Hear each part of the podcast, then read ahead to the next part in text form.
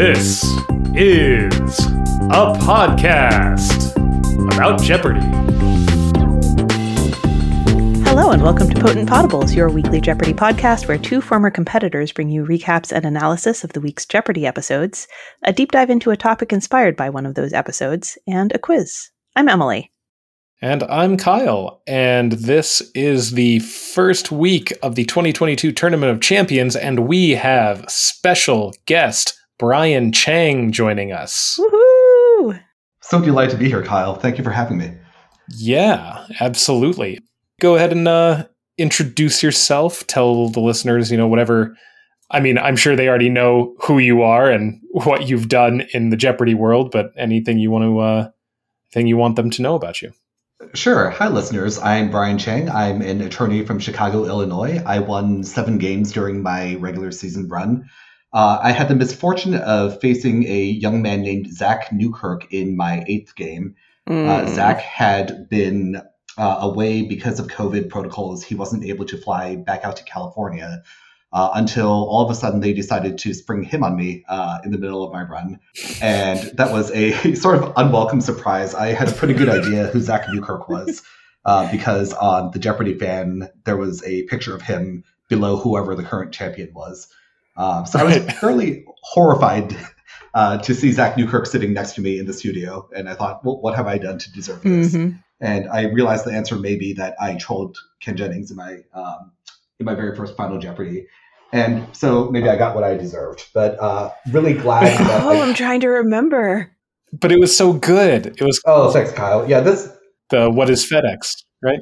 Oh, exactly. Yeah. So I did not remember, or I, I was not close to being able to answer Final Jeopardy correctly. I was really lucky to have a runaway game in my first game, and I had nothing on the clue. And I thought, well, this might be a fun opportunity to poke a little fun at, at Ken. So, of course, he had, uh, in his 75th game, he missed a clue about H&R block, and I think he wrote what is FedEx. Mhm. Uh, Mhm. And so I trolled him a bit by writing uh, "What is H and R Block" as my Final Jeopardy joke answer. Um, he- So great. He poked It was- right back. it's a very like- it's a very inside Jeopardy joke. Mhm. it's a very inside Jeopardy joke. I was really gratified that what some contestant coordinator or some judge burst out laughing as soon as I started writing it on the pad, and that's when I knew. oh, okay. I'm glad someone gets this sort of reference. so like while the think music was going on, you heard them laughing? Correct. Oh, so great. that's good and also. Oh man. Oh, that's, That's so gratifying. That is good to know. Yeah, I mean it was it was classic. And yeah, unfortunate running into Zach because I mean, as we saw with this, you know, with season 38, it very easily takes a super champion to take down another super champion because we saw a lot of Mhm. those happen. hmm Yeah, it's been an interesting set of people for this particular TOC where a lot of people have faced other TOC competitors, not just me. Christine Whelchel, Margaret Shelton, and Maureen O'Neil were all consecutive qualifiers for the TOC who Mm, Mm, yeah. and of Yeah. course, historically, all three people from a regular season game qualified for this TOC with Matt Amodio, Jessica Stevens, and Jonathan Fisher. Right. Which would not have been possible before the second chance competition. Yeah, right. You can have somebody take down a TOC qualifier, but up until this point, there was not a way to get that third person in there. That's right. exactly. Yeah. So you are the one here who was there. You were in the room for this for this tournament of champions. I guess my first question is because there were no wild cards, did you get to watch the games as they were happening? We did. We got to watch from the Wheel of Fortune studio if we hadn't already been called for our game. Mhm. And after our games, we were able to watch from the audience with our friends and family, uh, which was really nice. I'm told, uh, probably for you, Kyle, you were sequestered in, Mhm. the green room uh, during the other quarterfinals. Well, I was a special case because I was on the first quarterfinal match. Oh, of course. Mhm. So the rest of them were sequestered during my game. And then once that was over, all of us were still uh, separated. We, we, were, we were in the audience, but we were separated from the rest of the audience. We couldn't sit with friends and family because of the potential of wildcard spots, which meant we still weren't allowed to, you know, like interact with anybody. Interesting. Mm. Yeah, I'm I'm really glad there in a sense that there were no wild cards so that we were able to see everything and still be all together. On the other hand, the considerations for qualifying for the semifinals are very, very different given this new format. Right. Do you have thoughts on that? Do you have feelings about it as one who participated in it? Yeah, uh, when they announced the format, I was pretty sad about it. I think the the wild cards add a pretty difficult quantitative element to Final Jeopardy wagering, and that tends to be one of my comparative advantages, Mhm. I think, in the world of Jeopardy. And the path just got a lot narrower from quarterfinal to semifinal, Yeah. uh, especially in this format where they invited 21 of us instead of the usual 15 um, to compete, and three of the semifinal spots were already taken deservedly by Matt, Amy, and Mattea. right. hmm Yeah. I will always be in favor of the wild cards Yeah. as a as a wild card myself. So yeah, I, I understand that, and I, I know how Michael Davies feels about it because he has been very clear about how he feels about it, especially on the Inside Jeopardy podcast. hmm But I don't know, there was something special about the wild card with with the Tournament of Champions because it was different, and and like you said, it's something that's hard to kind of like predict for. It changes your your strategy, or at least it can. Right. It, it rewards a little bit more of the quantitative skill. I guess the flip Sure. side is I, I'm really glad that all the four game winners got to come. Um, as we've seen this week, a lot of the four game winners are really, really strong, Mhm. and e- everyone deserved their spot. And if this is the price we have to pay to get them into the tournament, on balance, I guess it's worth it. hmm Yeah, I mean that's that's fair. Yeah. I like the expanded pool. Yeah, the, the expanded pool is really good. It's an it's sort of an unwieldy group for the contestant coordinators to have to deal with. I imagine there are 21 of us plus uh, two alternates, and so that's a lot of people to shove into the buses and make sure that everyone is in the right place at the right time. Yeah. But they That's killed fair. it. They did a really good job. I'll say that the the new finals format is a uh, a huge win from Michael Davies. I'm really really glad they decided to do it this way. It's incredibly exciting to watch, and you get this interesting metagame dynamic that you don't get in the rest of Jeopardy, where a betting strategy in a particular final game influences betting strategies going forward Hmm. because it's a repeated interaction between the same three contestants. Mm.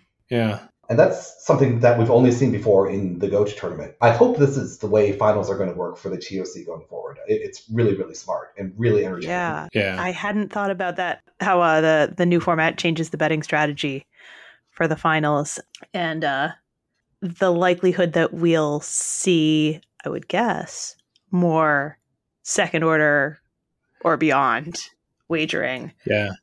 Yeah. Because that's something that just doesn't, that's something you can't get in Jeopardy Yeah. because if someone loses, they're gone, right? The most number of final Jeopardies that you get against someone is one. Mm-hmm. Exactly. That's a really good point. That's interesting. I it had not occurred to me either. Yeah. Wow. Yeah, I, I would agree with that about the finals. I mean, I've said it on the podcast before when they when they announced the format. I think that's really good for the finals. I think that will result in a more accurate representation of the best player, Mm. and also it just changes it up and makes it interesting. So Yeah. Yeah. I think usually in a two day total point of error, you'll still probably get the best player to win the tournament. sure, Uh, but there's still a lot of variance even in a two day total point of error. In this best of or first person to three series, you're really going through the ringer. It, it takes a lot to win in that format, and it's a lot harder for it to just be by chance. yeah. hmm Yeah.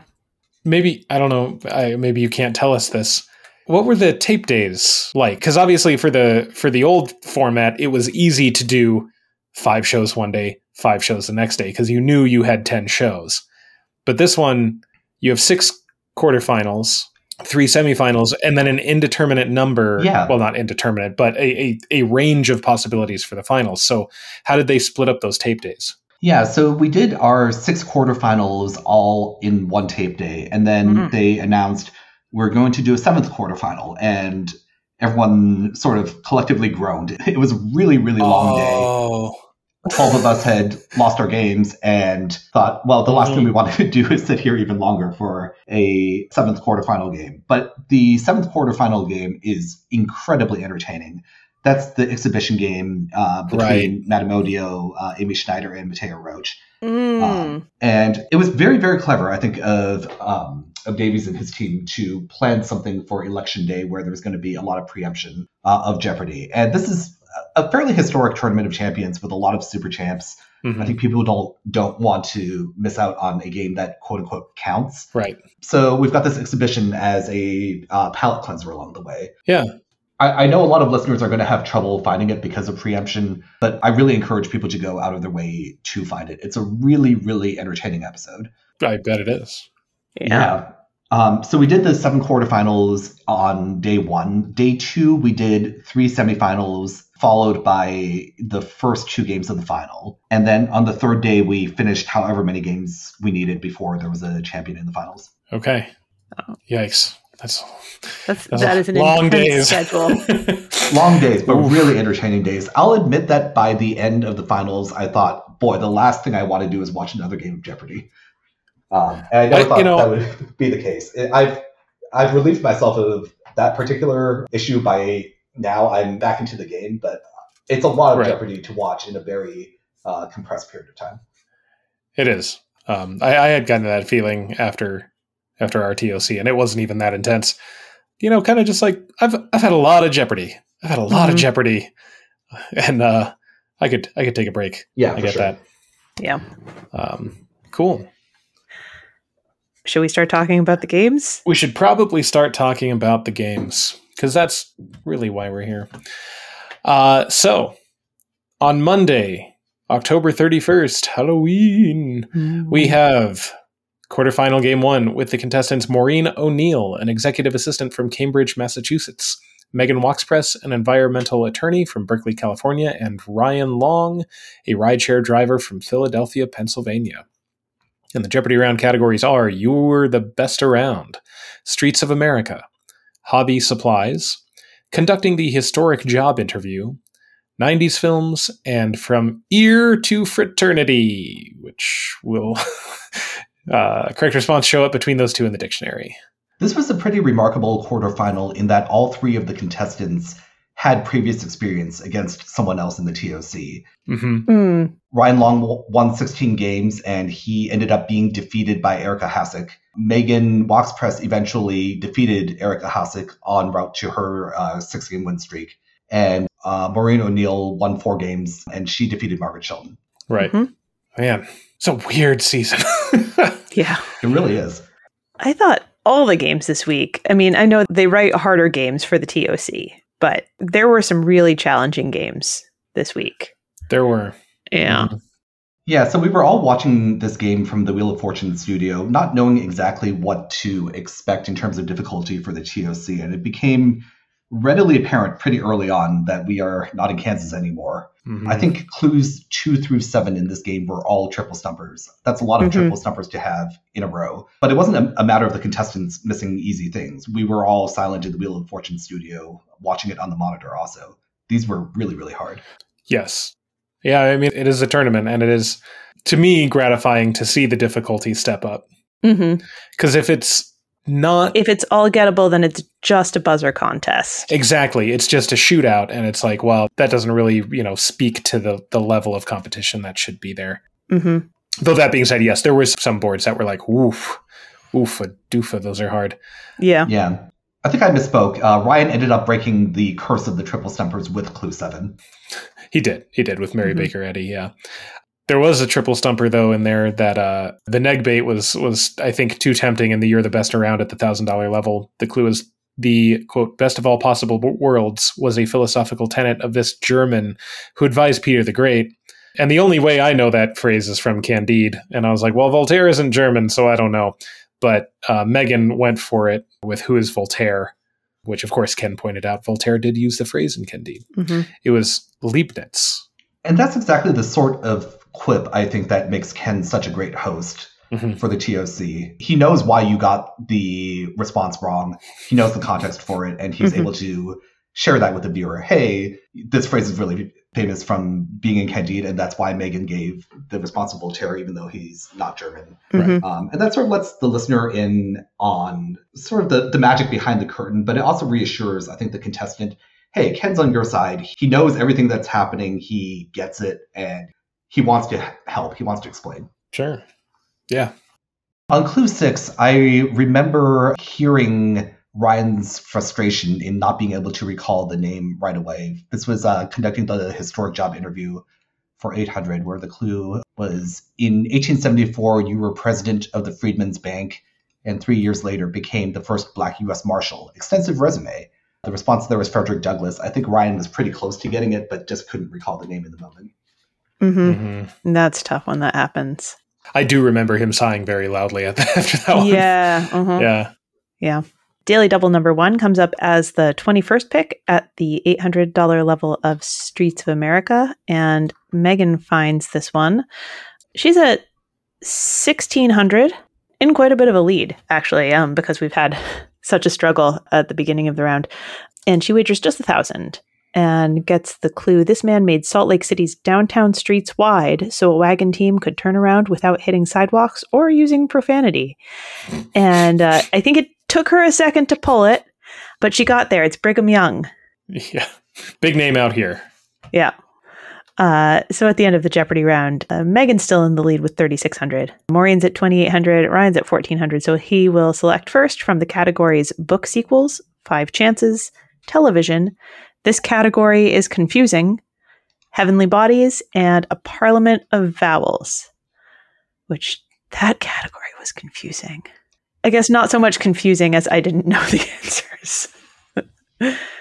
it took me a bit to understand the structure of it, uh-huh. like the conceit of it, because, you know, on the second pick of the round at the $2,000 level, established in 1905 by Nicholas II, UA. I was like, what? Mm-hmm. what is this asking? I mean, Duma came to mind. I'm pretty sure I talked about the Duma when I did my Czars of Russia yes. deep dive, but I was just like, who knows what this is asking for? What is this asking for? mm-hmm. So wordplay tends to be my safe space uh, category, and I remember watching this from the Wheel of Fortune studio, thinking, "My, I'm really, really glad that this wasn't one of my categories. It felt really, really hard in the moment. Mm-hmm. I think among the folks watching remotely, we all got maybe one or two of them, but an entire category of these is is pretty hard to get. Mm-hmm. Yeah, I agree. I agree. It was it was challenging. Yeah, we actually we did not have a single correct response in the whole category. Oof. Nope. That was a tough one. Yeah. They did great with the uh this category is confusing though, mm-hmm. all except the 2000. So, which one is really confusing? Yeah, I really liked the clue at, at 2000. The clue there was uh, this word sounds like it means the opposite of addition, but it actually means perplexed. I remember being stuck in the land of subtraction and trying to find some pun off of subtraction, and I didn't mm-hmm. get there in mm-hmm. time. Mm-hmm. But of course, I had the oh, of course moment when Ken revealed the response of nonplussed. Right, right. I was really impressed with Megan almost running the Heavenly Bodies category from top to bottom. Mm, yeah. There were some really, really good gets there along the way. Yeah, there were. Since we're talking about it, I'll, I'll mention the you know second daily double. It's in there. Uh, it's at the sixteen hundred dollar level. Megan finds it at pick number seventeen. She's at forty eight hundred. Ryan's up at seven thousand. Maureen's at sixty four hundred, and she wagers two thousand to try and get back in the mix and gets the clue the sun's visible surface, which radiates most of its light directly, is called this 11 letter word. Get the picture? And she does not know it. She guesses, what is the illumination? Uh, but that's the photosphere. So she loses 2,000 there, but then she picks it up on the next clue, which to me, I don't know. I get a little touchy when there are picture clues at like really high level dollar amounts. They showed a picture of a constellation and said Shedar, the brightest star in this constellation, is one of the two bottom points in its distinct W shape. And Megan got it with what's Cassiopeia. I realize not everyone knows their constellations, but like, I don't know, for me, it's just they showed a picture of the constellation, and the, the question is essentially, what's this, right? I thought it was a bit easy for a $2,000 clue, especially on a board that had been so hard. You're just still salty about that map clue in your tournament. Yeah, it was like, what is this square state? Next to Wyoming. I was like, what? they labeled Wyoming. they labeled Wyoming. I was like, uh, like name the state. It's like it, it was a double jeopardy in the finals. To Megan's credit, this one I, I think considerably harder than that. I, I had no idea. yes, I would consider it harder than that one. okay, all right, that's fair. Well, oh, no, I, I agree. It's harder than the what state is this? I'll agree with that. Yeah. Yeah. And I mean, we see some missed high value clues with pictures this week. The cinquefoil comes Sure. to mind. Okay. I would put the picture of the constellation somewhere between the picture of Colorado and uh and that. Okay. All right. We had a missed dog breed picture too back in the Jeopardy round. But I take your point. Okay. All right. I'm just salty. Yeah. Somebody who came on around the time of your TOC was talking about like sitting next to you as like your head exploded. Yeah, Stephen Grade. yeah, it was Stephen Grade. Because like as the clue progressed, it went from like very specific knowledge to to that, and I just kind of like, yeah, yeah. Yeah. Mhm. Anyway, Daily Double number three is in a Parliament of Vowels, also at the $1,600 level. And Ryan finds this one, it's the 29th pick. Just 1,200 left on the board after this. And he's in third place with 6,200. He wagers 2,000, which, if he gets it correct, he will still be in third place. That'll Yeah. only bring him up to 8,200 with Maureen at 8,400. And the clue he gets is it moved to Kiryat Ben Gurion in 1966, EE, and he can't come up with it. I knew what they were trying to get at, but I couldn't remember the word. You know, I was like, it starts with a K. It's got a T in there somewhere. Uh, kn- the Knesset. yeah, it's missing a lot of its letters, Yes.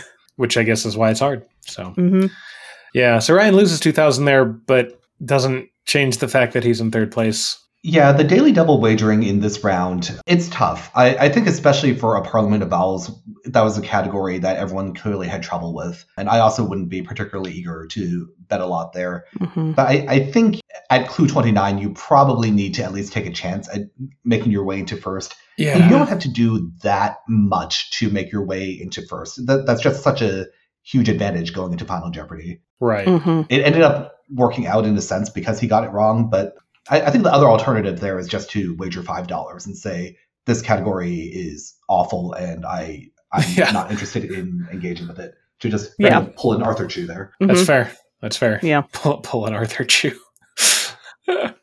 so at the end of the double jeopardy round, Ryan's at 4,200. Maureen is in second place at 8,400. Megan is in the lead at 9,600. And we get the final jeopardy category places in American history. And the clue a Native American story says this creek got its name from an injury suffered by a Sioux warrior in a fight with the Crow. And uh, Ryan, going first, got it correct with what is Wounded Knee. Uh, and he bet everything. So he doubles up to 8,400. Maureen also got it correct with what is Wounded Knee and wagered everything but a dollar, which I'm, I guess, I don't know. The distance in scores here is interesting to me for the wagering strategy. Megan got it incorrect. She wrote, What is Dakota? and wagered 7201, which was a cover bet. As far as betting from second place in this position, You're in a lock tie with third. yeah, You're expecting Megan to make a pretty big Make bet. cover bet. So Ryan's your big concern here. yeah. I don't know if I would have bet zero or very A small. dollar. I certainly Yeah. would have bet probably a dollar because it's the same thing as a tie going into if you're in 1st Mhm. place. Like, yeah, I probably would have bet small here. Yeah, my preference here is the one dollar wager rather than the zero dollar wager to avoid the tiebreaker. We saw two other TOC contestants make a one dollar wager here in similar situations during their regular Mhm. runs. hmm Matt Amodio wagered a dollar when he was in a similar situation against Rowan in their regular season game. Rowan had half of Matt's score going into the final. Matt wagered a dollar. It ended up not being necessary to avoid the tiebreak because Rowan got that one wrong. hmm But later, Andrew He ended up beating Molly Carroll by a dollar in a analogous situation where Molly had half of Andrew's score going into final. They both got it right, and Andrew won the game because he had bet the dollar. hmm There's Yeah. a case to be made for zero if Maureen thinks that she can win the tiebreaker battle um, against Ryan. Right. I don't really see much of an upside to a larger wager for her here, especially because this isn't real money. It's not like a normal Jeopardy game where you get to take home your total. The prize Right. is simply advancing. Yeah. Um, Yeah. So I'm, I'm not sure about the 83.99 there. Yeah, but it ends up working out uh, for her just based on whatever you know what other people Mhm. got. So Maureen moves on. I'm really happy for Megan in this round. Even though she didn't win, I remember during her regular run, she won several games from second or third place. And there was this sort of perception online that Megan was simply getting lucky and might not have the trivia chops to be able to do well in the TOC. I think Megan proved um, those doubters wrong in this game by entering Final Jeopardy in first. I, I know that was particularly gratifying. Oh, for her, yeah. so I'm really glad that she she sort of showed the haters. Yeah. Good. Yeah, absolutely. I, I mean, obviously, the producers put the games together the way they want to try and balance things, but also make things a little bit interesting. But obviously, like going into this game, Ryan Long was the favorite. Like statistically, he was clearly clearly the favorite. hmm And to go into Final Jeopardy that far ahead definitely shows definitely shows where she stacks up. So yeah Uh, so that brings us to Tuesday. We have Christine Whelchel, a graduate assistant from Spring Hill, Tennessee, Andrew He, a software developer from San Francisco, California, and Jonathan Fisher, an actor originally from Coral Gables, Florida. And our Jeopardy round categories are European happenings, slogans and mottos, crocodile pop, catch 2022, plays and playwrights, and vowelless Hawaiian, which the category title appeared with no vowels. fun. I saw that category title come out and I said, oh no, so loud that my kids came in to ask what was wrong.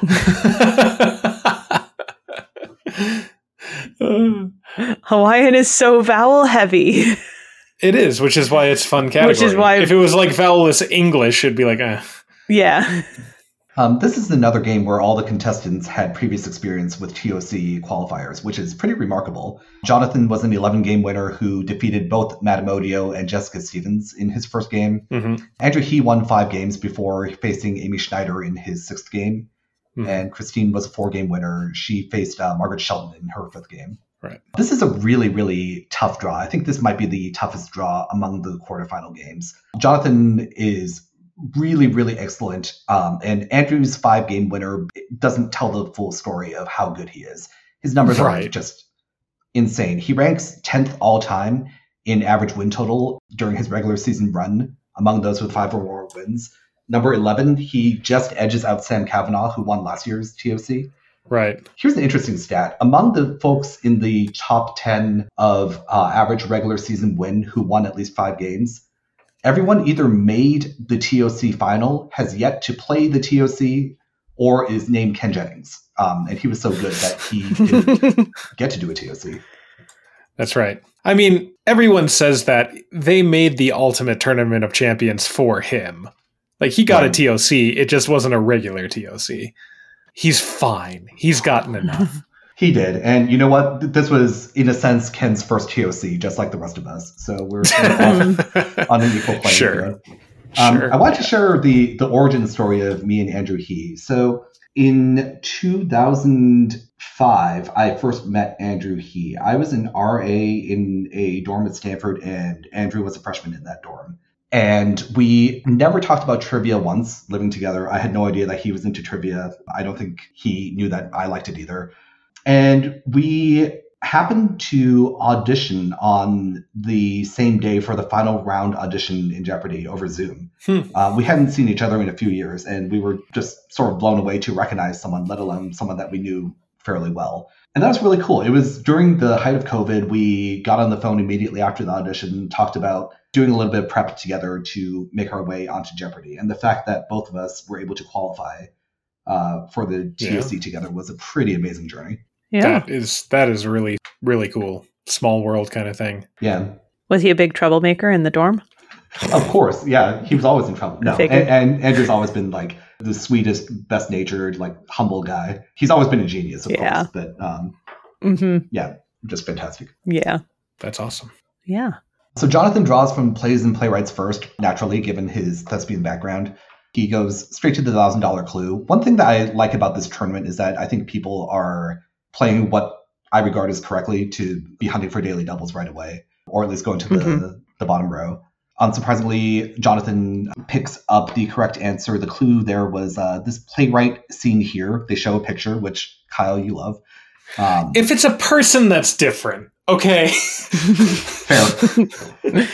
I, am really bad at identifying people from pictures. I remember during my mm-hmm. regular season run, they showed a picture of Dave Chappelle in the $2,000 mm-hmm. row. And the clue essentially was who is this comedian who obviously you've heard of? Right. And it was a triple stumper, and I was devastated. I really had hoped that someone else would buzz in before I did, and I could sort of go, ah, shucks, they beat me to it. But no, mm-hmm. triple stumper. Mm-hmm. So Jonathan correctly answers the playwright seen there, who has written several screenplays, including the most recent adaptation of West Side Story, is Tony Kushner. Yeah. Yeah, I'm not sure giving me a picture of Tony Kushner would help me a whole lot. Yeah, that was like, am I actually supposed to recognize Tony Kushner from his picture? Mm-hmm. like I recognize his name, but mm-hmm. I don't I don't think I've ever seen that man before. Yeah. So. Andrew then picks up the follow-up. Jonathan continues in the plays and playwrights category. One thing I love about the way Andrew picks clues is if the daily double hasn't yet been hit, he takes a second, he stares at the board and tries to suss out where the daily double is going to be. And mm-hmm. I think that's a very important skill. I think Andrew plays a particularly deliberate style that I wish I had the discipline to do. He pauses before answering, he pauses before selecting. He's trying to make the best decision he can in that moment and to take that extra second to do so. Mm-hmm. Yeah. I mean, it's been a while for me, but I do the complete opposite. I like to stick to a category. I like to get the category done. But strategically, I realize that's probably not maximal. Way back when I was prepping, I remember I used to, after the categories came out, but before they started, I would circle the two where I thought the daily doubles were most likely. And I got pretty good at it. Nice. Yeah. yeah. It is not fully randomized. No. They like to put the daily doubles in the categories that are more academic, I would say. Definitely. Not always, but often. I mean, you know, my one game didn't work out because Kyle was in the middle of a run. Yeah. But I remember planning that my clue selection method was like meat before candy. Um, that, I, that I needed to like head for the history, geography, science, like whatever, because that was where the daily doubles were more likely to be rather than wordplay or pop culture or whatever. Right. I just went to a category I liked and started at the top. I don't know. it worked out for you. it worked out. You cannot criticize it. I guess it yeah, worked. it worked.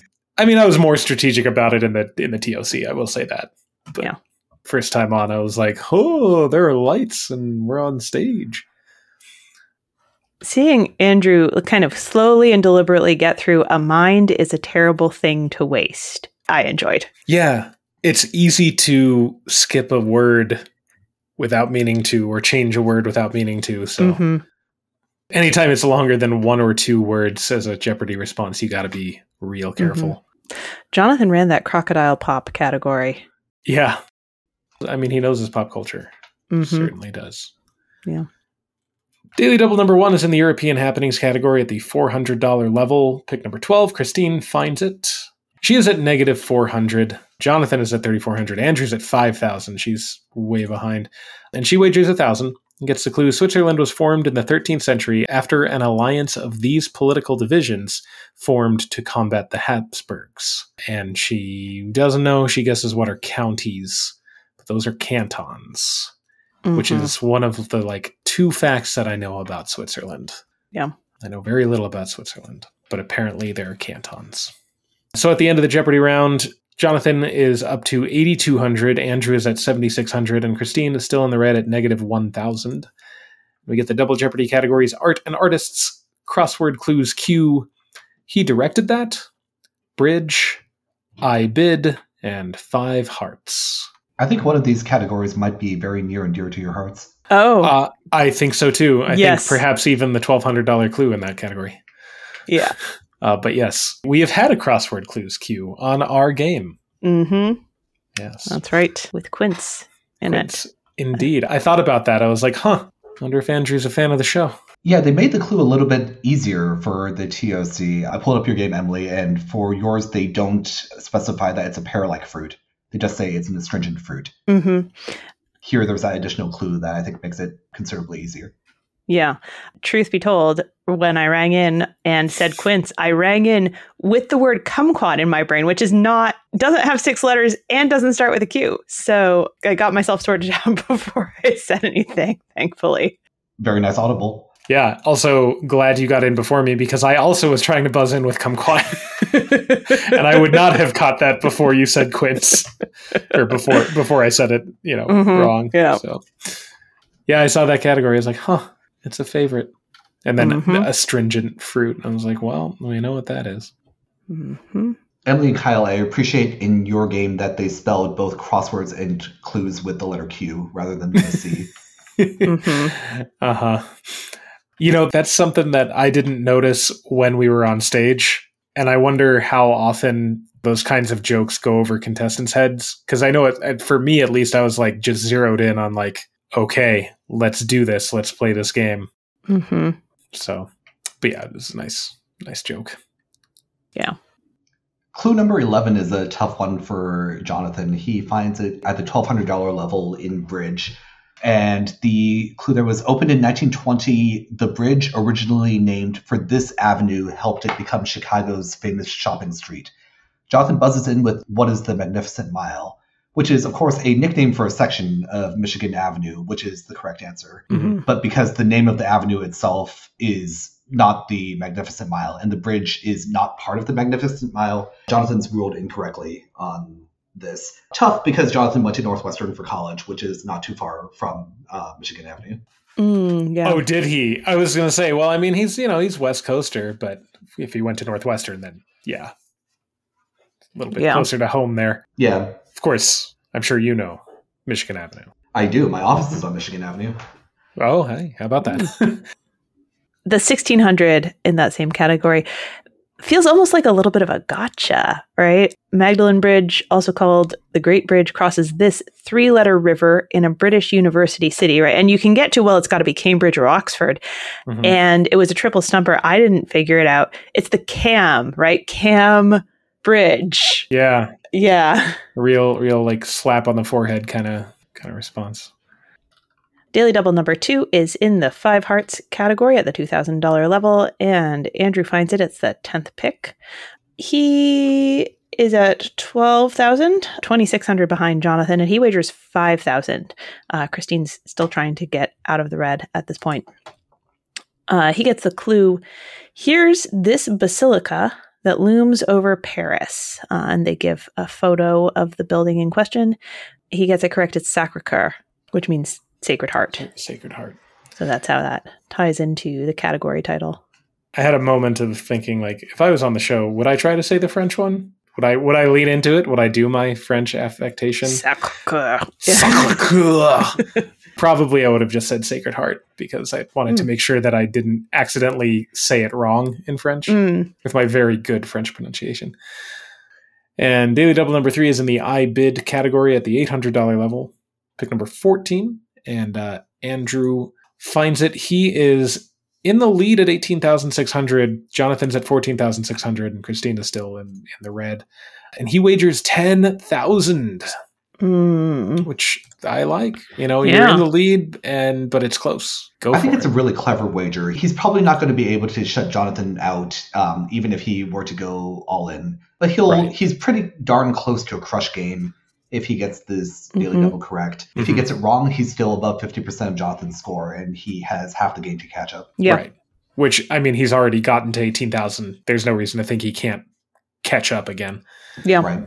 He gets the clue. In 2020, an unnamed bidder spent 4.2 million dollars for the so-called Eid Mar coin minted by this assassin, and uh, he does not offer a response. But it is Brutus, apparently for labeled with the Ides of March, is what Eid Mar stands for. Oh, that's how you were supposed to get it.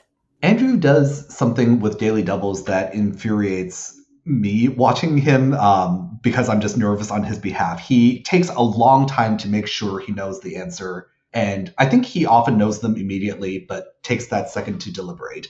And I thought that's what was happening here, that he was just confirming yeah, obviously it's Brutus. Let's make sure it's Brutus. Take a second, and then I will say Brutus. And then he doesn't, despite me screaming from the Wheel of Fortune studio, Andrew, say Brutus, say Brutus. Um, and my heart just sort of breaks for him in that moment. I thought, oh boy, the, the dream is over. Yeah. Yeah. But there's still plenty of game left. So hmm Yeah. And he is able to make a decent recovery. So at the end of the double Jeopardy round, Jonathan is in the lead with 19,800. Andrew's at 13,800. It's a little over two thirds of Jonathan's total, right? Mhm. Have I got, yeah. Yeah, and I should point out that Jonathan got to 19,800 off of no daily doubles. That's a really, really Ooh. impressive carryout. Against Andrew and Christine. Yep. It's very impressive. That is impressive. 19,800 is impressive playing against much less uh, impressive players, right? right. Yeah. Yeah, that is wild. Andrew's at 13,800. Christine's at 2,200. And our final Jeopardy category is poets, Kyle's favorite. Um, and the clue is inspired by stories from his grandfather. His Battle of Lovell's Pond appeared in the Portland Gazette in 1820 when he was 13. And this one was a triple stumper.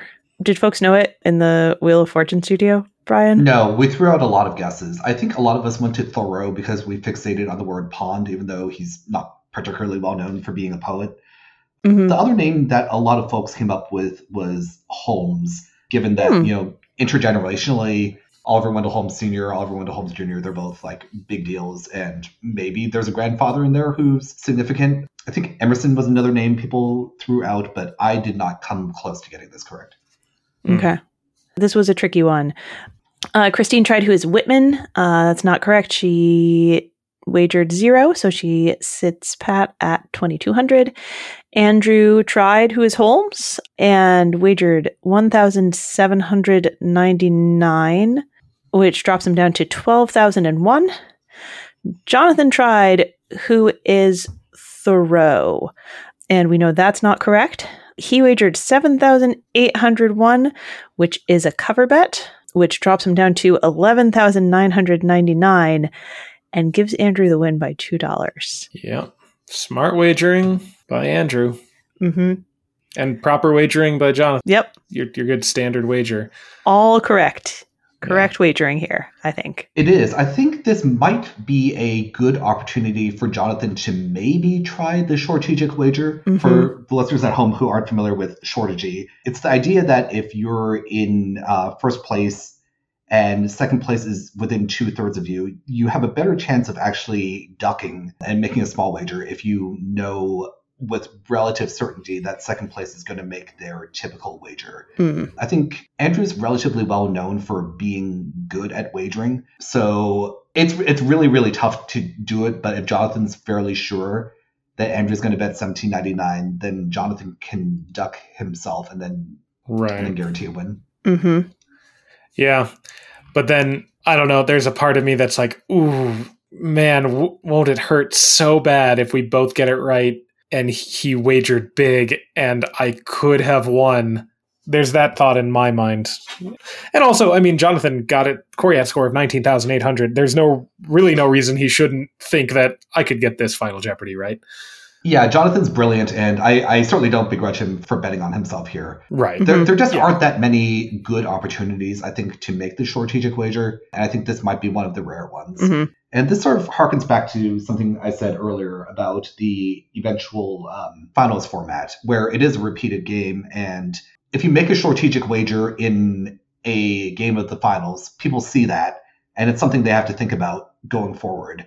Um, Right. That they need to account Mm. for that sort of second level bet. And then you Mhm. start getting into one of those Princess Bride style. Arguments. Yeah. Yeah, exactly. Yeah. So that brings us to Wednesday, uh, when we have the contestants Margaret Shelton, a homemaker from Pittsburgh, Pennsylvania, Tyler Rhode, a director at a startup from New York, New York, and Brian Chang, an attorney from Chicago, Illinois. We have the Jeopardy round categories historic names, team of the MLB Hall of Famers, You Left Me, 5 5, Baroque, and The Law. Brian, this is your game. Yeah, so I'm a lawyer, so got to start with the law at 1000. And I Mhm. get the clue in 2008, feeding the pigeons at St. Mark's Square in this city became a no-no that could cost you 700 euro. I buzz in first and I say, "What is Rome?" Ken says yes, and then instantly says, "Wait, no." Oh, he did say they cut that from the recording. They did. Ooh. St. Mark's Square, of course, is not in Rome, it's in Venice. And I, in the moment, I thought if I have heard of something in Italy, it must be in Rome, because I don't know very much about Mhm. Italy. And I Mm. forgot, no, Brian, you know what St. Mark's Square is because you, you've been to the Venetian Casino in Las Vegas many times, and that's how you Mhm. know St. Mark's Square. Yeah. Oh, that's funny. Um, so we're not off to the best start. Yeah. And Ken made a comment about not covering that in law school. We did not cover where St. Mark's Square is in law school. This category ends up being a little disappointing in that it's not really about the law. Yeah, actual legal content is not super helpful here. Right. Clue four in historic names takes us from bad to worse. The clue there is in 2018, this poll topped a BBC poll of women who changed the world. I buzz in first and I come up with the most famous Polish woman I know, Margaret Thatcher. Um, of course, that's incorrect, and the correct response is Marie Curie. I mean, it's my fault, but the use of the word poll in the first and second lines of this clue seems a little bit mean. I think I Mm. fixated on just one usage of the word poll. Yeah. Mhm. Yeah, I get that. Uh, clue 14 in historic names is a tough one. It's a picture clue. Um, at a thousand, the clue there is a 2022 law that makes lynching a federal hate crime is named for this teen who was brutally murdered in 1965. Uh, Margaret buzzes in first and correctly says, Who is Emmett Till? I later learned that Margaret grew up in the town where Emmett Till was murdered. Um, Oh. so I, I remember noticing when Margaret answered this clue that she said it with this sort of respectful Yeah. tone of regret, and that really helped contextualize for me why that was the case. Yeah. hmm I do remember her having a certain um, mood when she said it too, but also it's a tragic story anyway. Right. But, oh, that's really interesting. Yeah. I don't know a whole lot about baseball. I apologize. I've never heard of Ron Santo or Frank Chance to my fellow Chicagoans. Hmm. Um, the only reason I picked up anything in the MLB category was that the name Roberto Clemente happens to be on one of my flashcards with Pittsburgh Pirates on the other side. Mhm. I'm told Nice. that he's actually really famous, but yeah, but for that flashcard, I, I wouldn't have gotten anything in this category. Mhm. nice. Brian, you find the first daily double at the $800 level of the Baroque category. It's the 13th pick. It's fitting because at this point in the game, I am Baroque. You were at zero with Tyler and Margaret tied at 3,400. So maximum wager obviously is the right thing to do here. And then the clue was like Caravaggio, Artemisia, Artemisia Gentileschi painted this biblical woman beheading Holofernes. And uh, I thought your guess of Salome was a, was a good one. Yeah, I had a pretty good idea that it wasn't correct because that's not who Salome is associated with beheading. Yeah, Um, she is associated with beheading. So, you know, Yeah, you're heading in, in uh, you know, a reasonable direction. Judith is the response here that they're looking for. So at the end of the Jeopardy round, Brian, you're still at negative 1,000. Tyler and Margaret are tied at 5,400. And our double Jeopardy categories are National Geographic, 100 Cities, 5,000 Ideas. Health and Medicine, Simon says, Child Actors, Novel Nurses, and Anagrams of Each Other, which I imagine you were thrilled to see. I was. Um, as I mentioned, wordplay is one of my my safe spaces, and so that's where I decide to go to open the round, hoping to pick up a little bit of money before I find a daily double.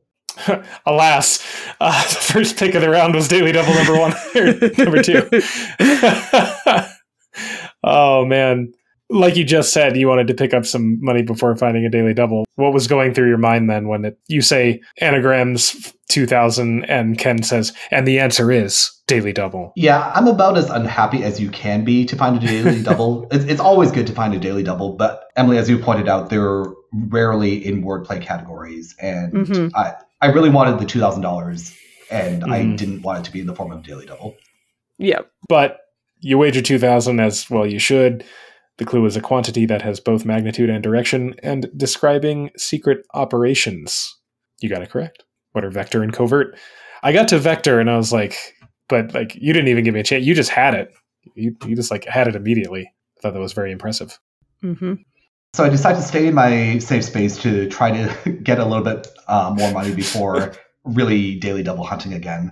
Obviously, there's not going to be a another daily double in anagrams, but I move up to 1600, get that one right, and then up to 1200 in anagrams, where the clue was one cherry from a jar and several of the instruments called mouth organs.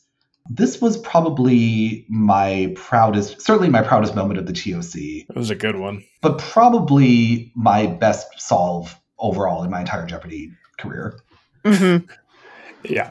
That's so impressive. Um, also, way to pronounce maraschino. Thank you.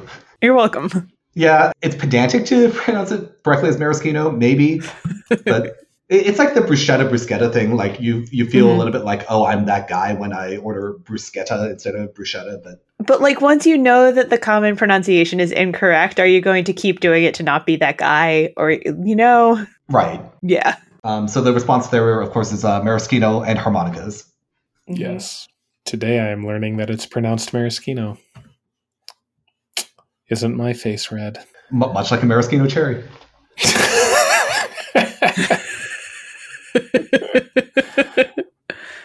Margaret is really impressive in the novel nurses category. She Mhm. runs the category. She's, I think she and Jonathan were the only people to run categories in week one of the TOC. A lot of good gets here. yeah. yeah. Unfortunately, I am no longer a factor after I got a few of those anagrams, and a lot of this content I just don't really know. I remember standing on stage at the time thinking, oh, I, I think I might be panicking, and I don't like it. As as most people do when they're panicking. Right. I, I've played a lot of practice games, and I, I play a lot of poker, and I feel like my tilt control is something that is an advantage for me. And so it was Mhm. an unusual experience to feel something like panic. But then on a rewatch, I realized, no, you aren't panicking, Brian. You just don't know these things. So in a way, that's better, maybe. I don't know. Mhm. I think the height of this moment was in the $400 clue for health and medicine. The clue there is an ectopic pregnancy from the Greek for displaced is called a tubal pregnancy when it occurs here. This is supposed to be the easiest clue in the health and medicine category. It seems really Mhm. hard to me. Margaret buzzes in first and says, outside the fallopian tubes. She doesn't say what is outside the fallopian tubes, and Ken takes a second to rule her incorrect. I know nothing about tubal pregnancies, and I thought, well, maybe Margaret was just ruled incorrectly because she forgot to do the what is. So I tried Right. to snipe it with the what is appended to what Margaret said. Unfortunately, that's not correct, and then Tyler comes and gives the correct answer, which is inside the fallopian tubes, not outside the Mhm. fallopian tubes. which is which is literally the only other place. yeah, Ken's quip there I thought was good.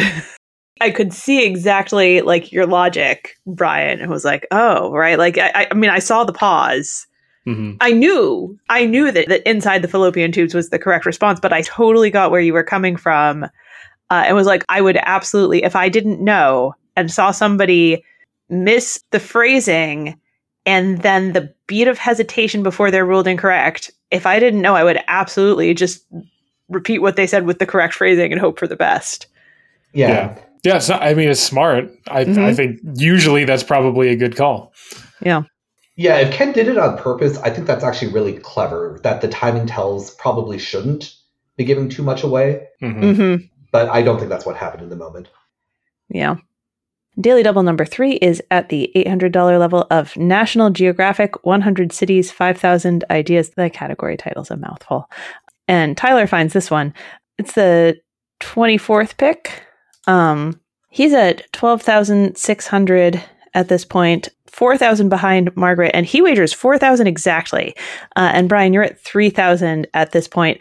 I imagine in your shoes, I would have been like, my heart would be in my throat every time they hit that tie, right? If you're in third and not Competitive? not within range, but the other two keep tying each other. that's kind of your best. I would think that's your, you know, that's your best chance. You're like seeing those numbers for sure. I, I'm pretty happy Tyler wagered four thousand. I think it's a little low. Geography isn't one of Tyler's strong suits on Learned League, but mm. I would guess that his daily double percentage conversion is going to be a lot higher than his Final Jeopardy conversion, as it is for most people. Um, so I would think mm-hmm. he'd rather take his shot here than in Final Jeopardy. Yeah. Had you all looked up each other's Learned League stats? Uh, I mean, I'm awful, and I referred Tyler to Learned League for the express purpose of being able to do research on him. Sorry, Tyler. Layers upon Ryan's layers. playing 3D chess. yeah, the webs we weave. good, good. My God, man. Oh, it's so good. And also because I thought he would enjoy it, but you know. But that's secondary. That whatever. That's fine. If he doesn't, it doesn't matter. yeah. this is so great. So uh, Tyler wagers 4,000 and gets the clue. You get a good look at this city from a gondola as it climbs the former Ericsson Globe, now renamed Avicii Arena. And he takes a moment, but he gets it correct. It's Stockholm. And so he and Margaret are tied once again. And they trade the last couple last couple clues going into final. Brian's at 4200 which is very much alive because Tyler and Margaret are both at 17,400. And as we have talked about with tie games, I mean, you either basically bet everything or nothing, but really betting everything is probably your best shot. Yeah, this was a fun throwback to a game I played against Jack Weller. This was my mm-hmm. fourth game in my regular season run, where Jack and I were tied at 16,800 going into the final, and we both wagered it all to go to a tiebreaker. And I thought, oh, it's interesting to be on the other side of this. But Margaret getting the final clue correct to take her into a tie with Tyler probably took my chances of winning this game from like under 1% to maybe as high as about 20%. mm hmm As you've seen, the, the final Jeopardies have been pretty tough in the TOC and the chances of a triple stumper are not that low. So I, am alive here. And I'm yeah. so happy that I decide I'm going to write my joke answer for Final Jeopardy. I had already planned my joke answer in the moment.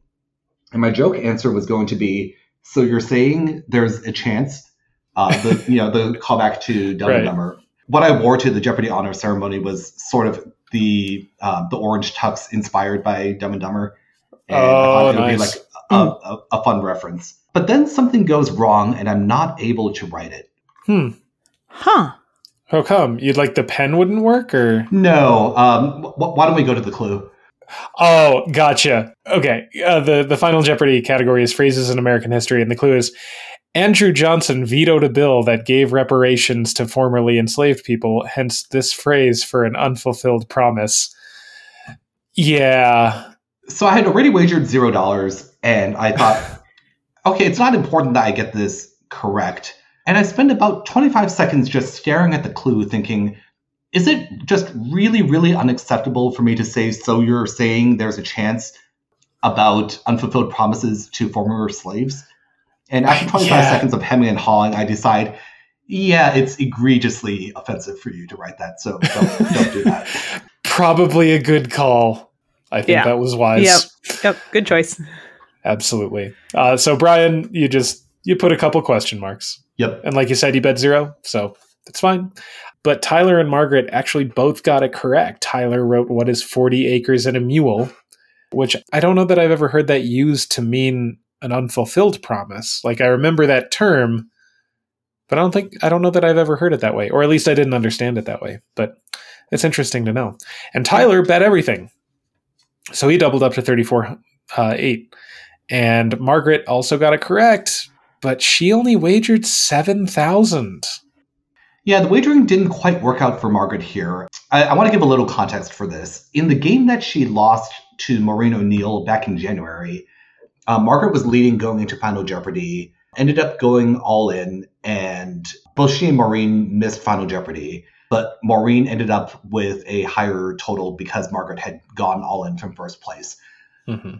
And after this quarterfinal game, Margaret explained that she knows the phrase is go big or go home, but last time she did go big and then she went home. um, and so she was, I think, a little gun shy about making the, sort of the standard all in wager here. Mm-hmm. The number that she picked is a little unusual, the $7,000 number, but it sort of accomplishes the same thing as a $0 wager. She's yeah. still got a relative shutout over me. And so on a triple stumper, she's she's just going to win. So I don't mind her. Right, assuming here. Tyler bet it all, yeah. Right. It's pretty similar to a zero dollar wager. Yeah. Yeah. I guess. Yeah. Yeah. It does mean she gives up the chance to go to a tiebreaker though, and she'd been so good on the buzzer in Double Jeopardy. Yeah. Yeah. I saw her wager and I thought, does she think she can't win on a tiebreaker? And then I looked at the box score and her buzzer percent in double jeopardy was, was 68%. Uh, wow. She got in first on 68% of the clues she attempted uh, to buzz in on. Yeah, I I would be feeling pretty good if I were her, but also I was on the couch. I was yeah. on stage, so. Mm-hmm.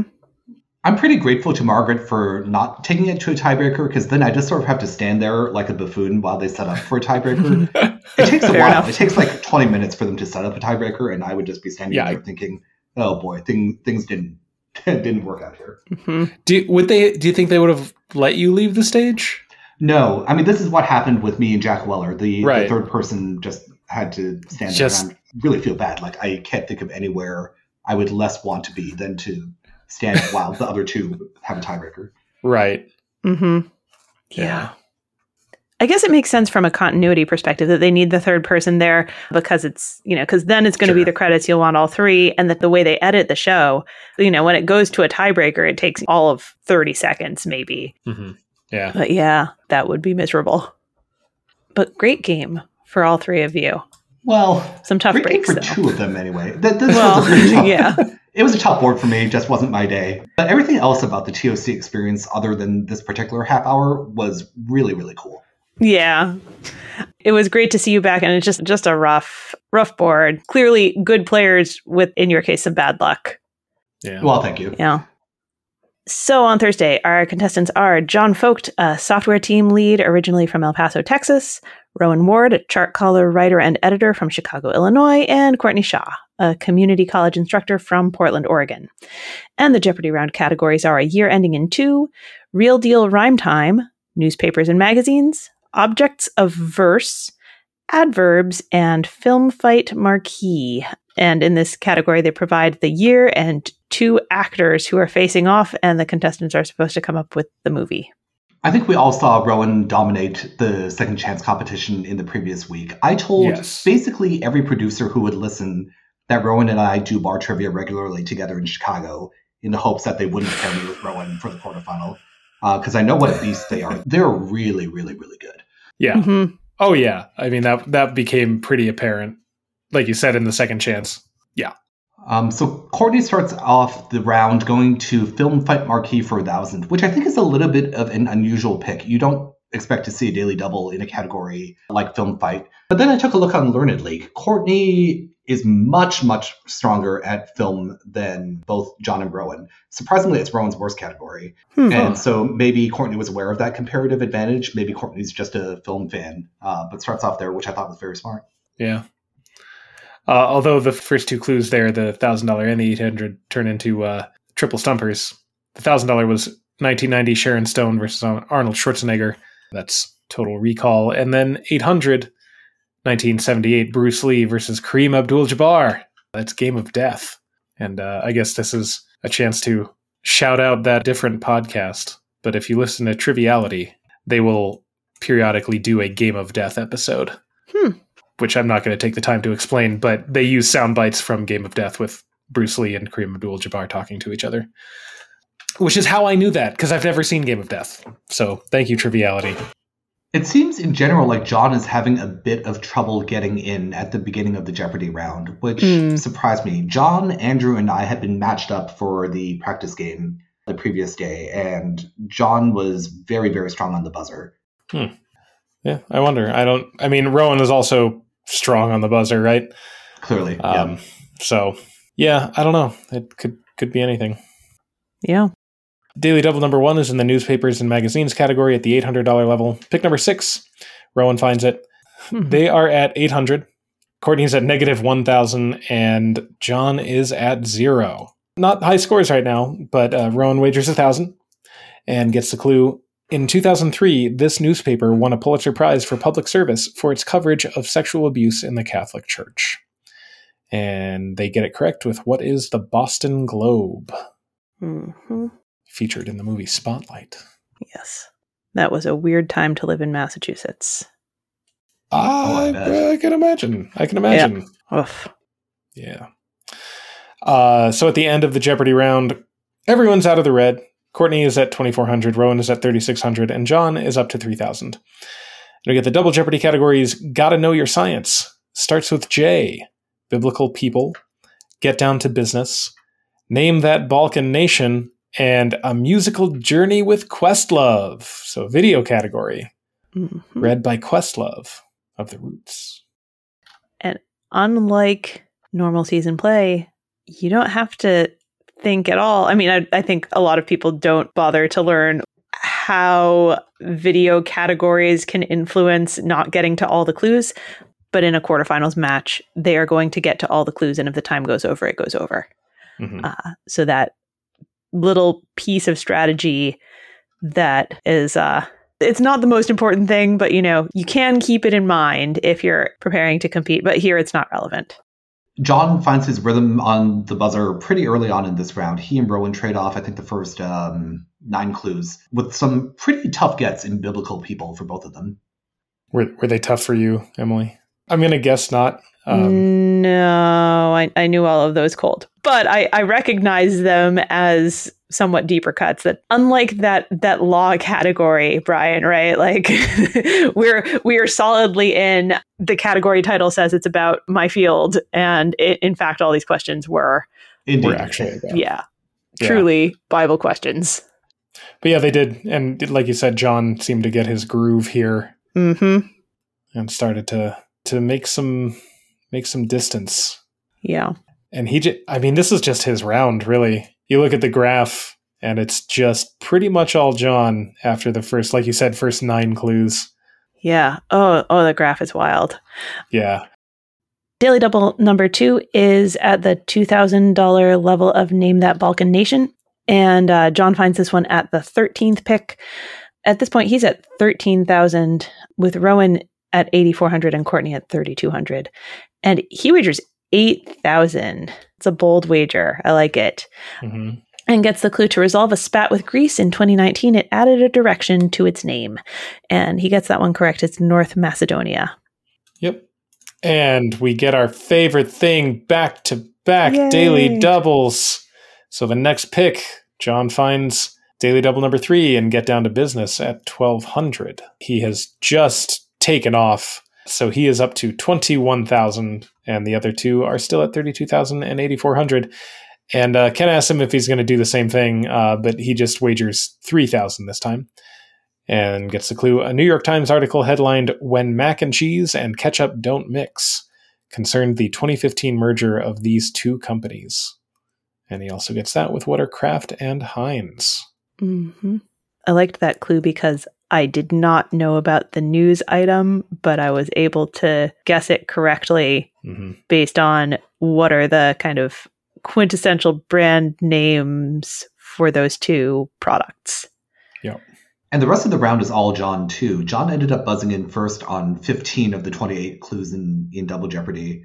Um, Mhm. and, and three of those, um, of the remaining 13 were triple stumpers. In general, this was just a very clean game all around. The combined Coryat was over 40,000, or was 40,000 rather, with John responsible for $24,200 of Coryat, which is just insane against Rowan. I've played a lot of practice games against Rowan, and, and no one dominates Coryat against Rowan like this. Uh, really, Yeah. really impressive from John. Yeah, very much so. At the end of the double Jeopardy round, um, John has a lot game in the Tournament, of Tournament of Champions with Rowan on the stage. He's at 32,000. Rowan is at 10,800. Courtney's at 5,200. And our final Jeopardy category is novel locales. And the clue is this place from a 1933 novel lies in the valley of Blue Moon below a peak called Karakal. And we have a triple stumper. Courtney tried what is the Big Valley? I don't know the reference, but Ken does. And uh, she wagered 4,200. Rowan tried what is Brigadoon? It's not a terrible guess. Nope. With a $399 wager, they drop down to 10,401. Looking to keep Courtney locked out, I guess. Yeah. And John tried what is Xanadu. Uh, Ken notes that he was heading in the right direction. Uh, it is an Asian paradise. They're looking for Shangri La here, though. Mm-hmm. But John didn't wager anything and had a lock. Uh, and so that secures his spot. John later quipped on Twitter that he would have gotten Shangri La, but he had started writing an X and he really enjoyed the process of writing an X. And so he decided to just finish it and write Xanadu. Weird. I love Rowan's face when they reveal Brigadoon. Rowan is fully aware that it's not correct, but Rowan's just really enjoys every moment of playing Jeopardy up until the last second, and they've got this big smile on their face that makes me think like, I'm glad they had a good time here. Yeah. yeah. Yeah. Lots of fun to watch. Mhm. Glad they got a chance to to get into the tournament. Yeah, absolutely. Yeah. So that brings us to Friday, when we have the contestants Jackie Kelly, a pension calculation developer from Cary, North Carolina, Jaskaran Singh, a consultant from Plano, Texas, and Eric Ahasic, a meteorologist from Minneapolis, Minnesota. And we have the Jeopardy round categories Champions of Tournaments, South America, a fashionable category, Give Us Some Direction, Dinosaur Names, and Homophones. This is sort of a misleadingly tough draw for the quarterfinals. Eric only won six games and Jackie only won four games, but they're both really, really good, and I think considerably better than their win totals would indicate. Um, Yeah. Meanwhile, Mhm. Jaskaran won the college tournament and is a giant in the college quiz bowl world who knows a lot. Mhm. Jaskaran was Andrew He's dark horse to win the tournament, which I think says a lot. Mhm. Yeah, for sure. At the $1,000 level of give us some direction, the clue there is these three words precede terrier in the name of the super cute Scottish breed seen here. Jackie's got a really good pull here of West Highland White, uh, which is not a dog that Yeah. I've heard of. It's a cute looking dog, but Mhm. really, really impressive get from Jackie there. Yeah, Yeah. That, I mean that's a that's an obscure breed name. Mm-hmm. Takes some deep knowledge there. Yeah. I thought Jaskaran's rebound off of Jackie's incorrect answer in the dinosaur names category, I thought that was a, a good moment. This dinosaur was about two feet long and has a name meaning tiny thief. Jackie tried what's Velociraptor. I think remembering that raptor means thief, and then I imagine going to a well known raptor. Jaskaran gets the rebound with uh, what is a microraptor, hmm which I vaguely remember that that's a dinosaur name. I don't know if he knew the dinosaur name or if he put it together from the root words. Either way, good good pickup. Mm-hmm. The uh, thousand dollar level of homophones, he also got a rebound, which was perhaps a little bit easier to pick up. Uh, the clue is a visual aid following pie and newspaper slang following nut. Eric rang in and said, "What is chart?" Ken said no, and as Ken said no, or right after Ken said no, Eric said, "Oh, a graph." But he had already been ruled incorrect, Mhm. so Jaskaran got in and said, "What is graph?" Mm-hmm. Picked up a thousand dollars there. The $200 clue in Give Us Some Direction gave us a chance to hear Ken pronounce Joseon and Gyeongbokgung in Korean. Of course, Ken spent significant time growing up in Korea, and he sounds like a native Korean speaker to me. Oh, I don't think I knew that about him. I remember that fact, but that's cool that he that he actually does it well. Like, of course he would. He's Ken, but that's that's pretty cool. Yeah. Daily Double number one is in Dinosaur Names at the $800 level, and Jackie finds it at the 11th pick. She's at 3000 tied with Jaskaran, with Eric trailing at 1200 and she makes it a true daily double.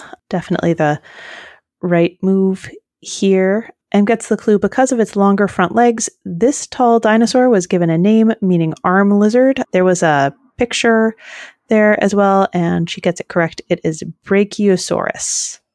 So at the end of the Jeopardy round. Jackie's in the lead with 6,000, Jaskaran at 5,800, Eric at 2,600. And our double Jeopardy categories are history, triple rhyme time, musical instruments, the Tangled Web, on Broadway, and the OED quotes. Mm-hmm. Brian, did you uh, did you happen to know the sixteen hundred dollar level of musical instruments? You know, I might have. Of course, the clue there: uh, the basset horn is a type of this. Mendelssohn wrote a piece for basset horn and regular this, and then they play a clip of. I, I wish I could identify the piece. Kyle, maybe you know it. Some I don't Mendelssohn know. piece for basset horn and clarinet. Yeah, I don't know that called. one. yeah, But yep, that was a triple stumper that I I wish I had had in my game.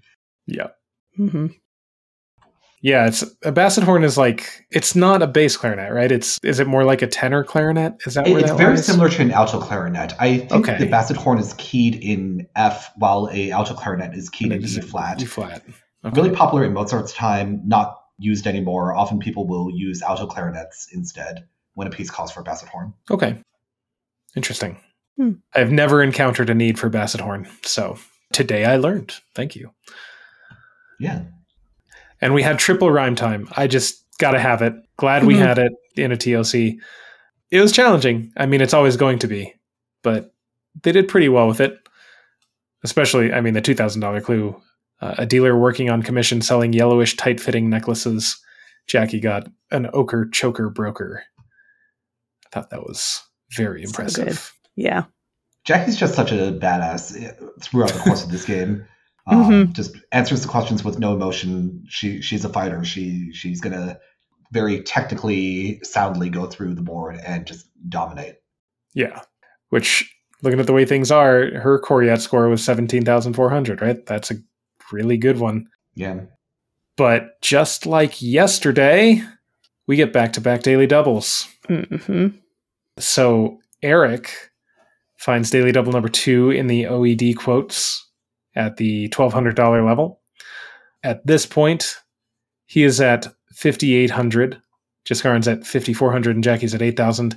And he bets it all. It's pick number seven. It's early in the round. I think that's a great move. Gets a clue. You'll find this 1719 work quoted under Goatskin, Rescue, and Wreck. And he takes a minute, but he gets it with what is Robinson Crusoe.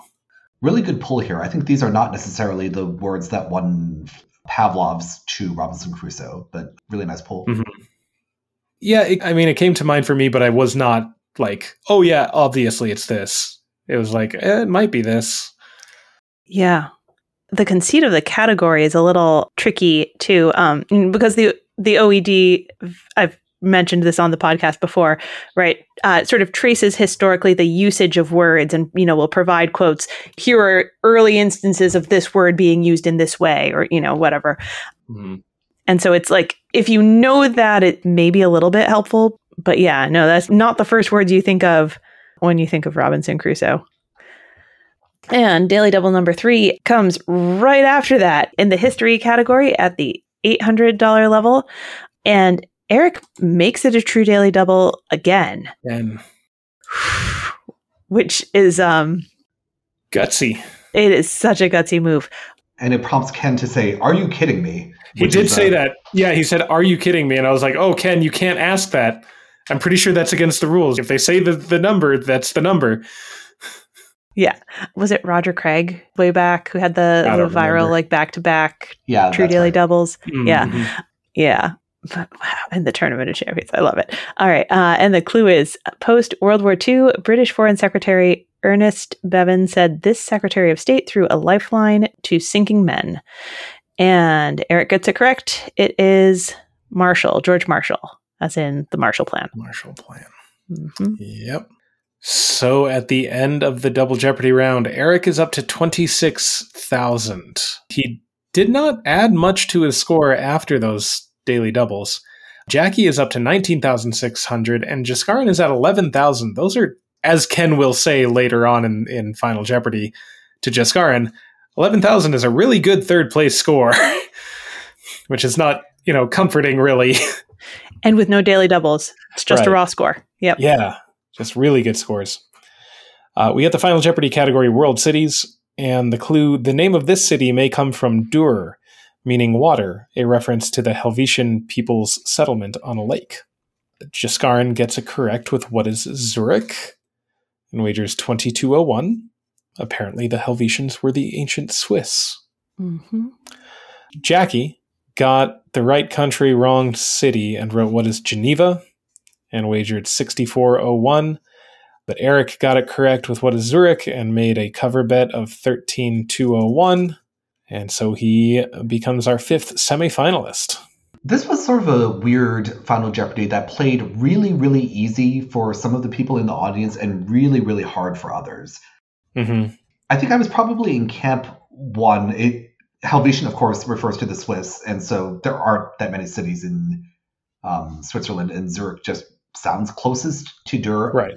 I remember at the time thinking that Jackie is such a good player that my suspicion was Jackie knew full well that the answer is probably Zurich, and also that she could not win if the answer were Zurich, um, Hmm. given the state of the board, and so took a flyer on Geneva, knowing that it's probably not right, but also Mhm. her only path to winning. Interesting. Huh. That's an interesting theory. Yeah, it ended up not being the case. Um, I, I talked to Jackie, but if, if anyone could pull that move off, it's Jackie. She thinks that Mhm. strategically about the game. Wow. That's really impressive. Mm-hmm. Okay, so that's that's the end of this week. We have more quarterfinals next week and then the semis. So this is our the point in our show where we will take a quick moment to remind you we have a Patreon. It's patreon.com slash potentpotables. You can go there to slide us a few bucks a month if you want to help support the podcast.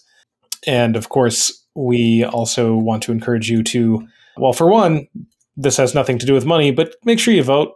Um, Mm-hmm. this will come out around election day, so please vote. Uh, and also, we know there are things in this in our in our country in our world that are more important than our podcast, so you can support those financially too. Some of the causes that we uh, appreciate we have put in the show notes, and the one that we have been recently highlighting and especially feels kind of relevant around this week uh, is abortionfunds.org. So, Brian has prepared a deep dive and a quiz for us, and uh, I'm not gonna not gonna lie and be like, "Oh, we could guess," because Brian told me what it was and we Ah. talked about it. So, Emily, do you want to hazard a guess? Mm, maybe it's Longfellow. Good guess. Uh, but no, I ended up sort of becoming obsessed with the painting of Judith uh, beheading Holofernes, Ooh. which was the daily double that I uh, missed in the Jeopardy round of my quarterfinal. So for the second consecutive week, we're going to be referencing the Bible.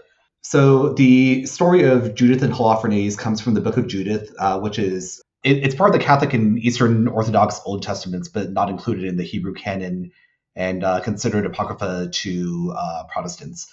A really cool book that I didn't know a whole lot about until I started doing this deep dive. It's a relatively short book, and it centers, of course, on the character of Judith.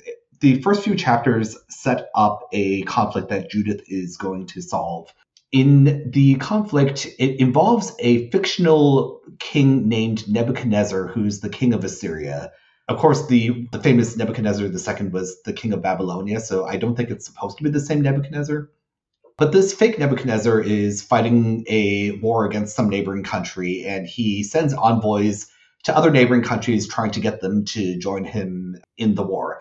They all say no. Uh, Nebuchadnezzar eventually wins his war, and then he swears revenge on the countries that would not help him. Um, so he orders a general named Holofernes to destroy those who had denied him. The countries beg Nebuchadnezzar for mercy, but he is not all about that. Um, Holofernes prepares for war against Israel with this enormous army. The Israelites become surrounded by the Assyrian army, and they encourage one of the city magistrates uh, to surrender the city to Holofernes, knowing that, yeah, they're probably going to become enslaved, but better to be alive and enslaved than uh, just to die at the hands of the Assyrian army. Uh, the city magistrate tells the people, hey, hold out for five days. If God doesn't help us out by then, I will surrender the city to Holofernes. Judith catches wind of this. Judith is a beautiful and pious widow. Her husband left her pretty well with a bunch of gold and silver, some land, uh, some servants. Judith hears about the plan for surrender and she goes to the magistrate and says, Hey, guess what? The Lord is going to deliver Israel through me. The, the magistrate may be a little bit skeptical, but they agree to let Judith try her plan because these are pretty dire times for the Israelites. Before Judith executes her plan, she says a prayer to God with this pretty awesome line. She says, See their pride and send forth your fury upon their heads. Give me, a widow, a strong hand to execute my plan. Crush their arrogance by the hand of a female. Pretty metal. Mm-hmm. So Judith washes herself, she dresses herself in festive attire and jewelry, and she goes uh, with her maid to go find the Assyrian patrol that is around their city. The Assyrians are like, hey, what are you doing? Uh, they take her into custody, and she tells the patrol that she was fleeing from the Israelites who are about to surrender, and she wants to give Holofernes a report so that he can take possession of the whole country without losing any of his men. The patrol marvel at her beauty and they send her down to Holofernes along with her maidservant. Holofernes also marvels at Judith's beauty, tells Judith, Hey, thank you for coming. Don't worry, you're safe. Let me hear your report. She gives the report. He's happy and he decides to order one of his servants to bring food and drink and that uh, he is going to um, entertain Judith. But his intentions are not so pure. He tells the servant, It would bring shame on us to be with such a woman without enjoying her. If we do not seduce her, she will laugh at us. So Holofernes not such a good guy, I think. Judith goes to dinner and Holofernes sees her beauty, gets super drunk, and is unable to do anything too untoward before he gets drunk. But Holofernes' servants leave him alone with Judith. Judith is lying in bed. Holofernes is passed out on his bed, and Judith takes the opportunity to grab Holofernes' sword, strike his neck twice, and cut off his head. She hands Holofernes' head to her maid uh, to put into her food bag, and then the two escape home. The next morning, the Assyrian army find their leader decapitated when they were about to go into battle. So they're in shambles, and Israel and its allies attack and destroy the Assyrians. Good job, Judith. The book of Judith ends with a victory song in which Judith sings, in part, He threatened to burn my territory, put my youths to the sword, dash my infants to the ground, seize my children as plunder, and carry off my virgins as spoil. But the Lord Almighty thwarted them by the hand of a female. Not by youths was their champion struck down, nor did Titans bring him low, nor did tall giants attack him. But Judith, the daughter of Merari, by the beauty of her face, brought him down. Her sandals ravished his eyes, her beauty captured his mind, the sword cut through his neck. This is the song that Judith makes up about herself. It's a pretty cool song. I wish I yeah. one, one day maybe I'll write a song half as cool as, as that about myself. But really neat story, and you can tell why uh, the story of Judith and Holofernes is the subject of so much art. So that brings us to the particular artist who painted the question referenced in the Daily Double. Her name is uh, Artemisia Gentileschi. Uh, she was born in Rome in 1593, the eldest child of a relatively famous painter named uh, Orazio Gentileschi. Artemisia's mother died when she was 12, and so she was raised primarily by her father, who introduced her to painting. Artemisia did pretty well for herself. Uh, the Medicis became her patrons, and she was a, a well known artist by any standards of the time, all the more remarkable because she's a female artist at a time when female artists were not particularly valued. She was also noteworthy in that most of her female contemporary painters at the time preferred doing things like still lifes and uh, landscapes, while Artemisia tackled historical paintings, uh, paintings with biblical themes, which put her in more direct competition with male artists. And those were the folks against whom she was judged. And she certainly more than held her own and is probably one of the best known Baroque artists today. Artemisia Gentileschi painted two versions of Judith slaying Holofernes. She's not the first artist to tackle the story of Judith and Holofernes. Back in 1470, Botticelli painted a something called The Return of Judith to Bethulia. That painting's got Judith's maidservant carrying Holofernes' head as the two of them make their way home. Later in the early 1500s, Michelangelo painted Judith carrying away the head of Holofernes uh, in the Sistine Chapel. But neither of those works picture the actual beheading of Holofernes. They just show someone carrying Holofernes' head away. Uh, the first painter to really graphically depict the actual beheading of Holofernes was Caravaggio, who happened to be a friend of uh, Artemisia Gentileschi's father, Orazio. And he painted a, a work of Judith beheading Holofernes around 1598. It's pretty graphic. Judith is holding Holofernes' hair with her left hand and is in the process of decapitating Holofernes with a sword in her right hand. Uh, there's blood spewing from Holofernes' neck, but it's almost cartoonish blood. It doesn't look like an actual blood spray. You see Judith at the side, and her her face is a little bit disgusted at the task of having to behead this bad guy. Judith's maidservant is even farther removed from the center of the painting. She's way off to the side. She's a very old woman, um, and it looks like she's ready to catch the head once it falls off, but she's not really involved in the process of actually beheading. Gentileschi's first version of uh, Judith uh, beheading Holofernes was painted around 1612. It's got some similarities to Caravaggio's version. Like that version, it's a scene of Judith actively engaging in the act of beheading Holofernes. The hand positions are very similar. Judith is holding Holofernes' hair with her left hand and a sword in her right hand. But that's sort of where the similarities end. Caravaggio's Judith looks sort of disgusted at having to do the decapitation. But Artemisia Gentileschi's Judith is kind of into it. She's got like a hint of a smile on her face, this sort of calm Mona Lisa like expression of contentment, knowing, hey, this is what it's going to take for me to deliver my people from the Assyrian army, and and good for me, and I'm kind of happy to do it. The servant plays a much more central role in Gentileschi's version. The Caravaggio servant is old and off to the side. Uh, Gentileschi's version depicts a much younger servant who's an active participant in the decapitation. She's holding down Holofernes with both arms, straining to do so.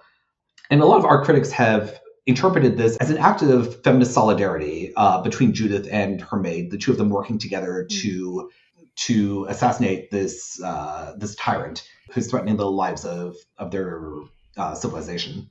The Medicis commissioned a second version of the painting a few years later. It's similar, but with a few additions that make it even more noteworthy. The sword sort of moves from the side of the painting to the center of the painting, almost vertical, right in the center. And so it draws the viewer's eye immediately as a pretty violent focal point. There's a lot more blood spray in the second version than in the first version. And unlike the Caravaggio blood spray, it looks very realistic you've got this sort of awesome, gruesome murder depicted. And it's relatively unusual for the time for for women to be painting historical paintings at all, let alone something so graphic and so violent. In the second version, Gentileschi adds a embellishment to the arm of Judith. He adds a bracelet, and if you zoom in on the bracelet, you can see that it features the goddess Artemis. And so that brings us to one of the most interesting aspects of the painting, uh, which draws from an experience that Artemisia Gentileschi went through. Uh, before telling the story, I just wanted to give listeners a heads up that the story contains uh, some potential triggers around sexual assault and rape, so um, proceed accordingly. So Artemisia's father, Orazio, recognized Artemisia's talents at a relatively early age, and he hired a uh, business associate to tutor her. That guy's name was uh, Agostino Tassi. This wasn't a particularly good choice as a tutor. He was a relatively well known painter, but he had previously been accused of raping his sister in law and one of his wives. That wife had gone missing, and there was a relatively wide held belief that Tassi had paid uh, to have her killed. So in the year 1611, Tassi, as the tutor of Artemisia, went over to the Gentileschi home. Uh, when he was alone with Artemisia, he raped her. At the time, he was 33 years old, she was only 17. Relatively incredibly for the time, Tassi was actually taken to trial over the rape. The charges weren't brought until nine months after the rape, and the underlying reason is that Tassi had promised to marry Artemisia, but then reneged. And that's when Artemisia's father uh, decided to press charges. The trial lasted seven months, and we're relatively lucky looking at it from a historical perspective because there's a 300 page transcript of the trial that still survives today. We now know that Artemisia had to go through a particularly cruel form of torture during the trial. She was tortured by thumb screws. Those are a mechanism to crush someone's thumbnails by slowly applying pressure on them. And at the time, that was thought of as a form of lie detector, that if someone is going through such intense pain, they will tell the truth. Tassi was ended up being found guilty of rape, which is really, really re- remarkable for the time. Mm. He was sentenced to two years imprisonment, although he was released after eight months. So remember, the assault happened in 1611, and the first version of the painting of Judith slaying Holofernes uh, was painted around 1612. Um, so that gives you a little bit of context for the relative proximity of time between the assault and the painting itself.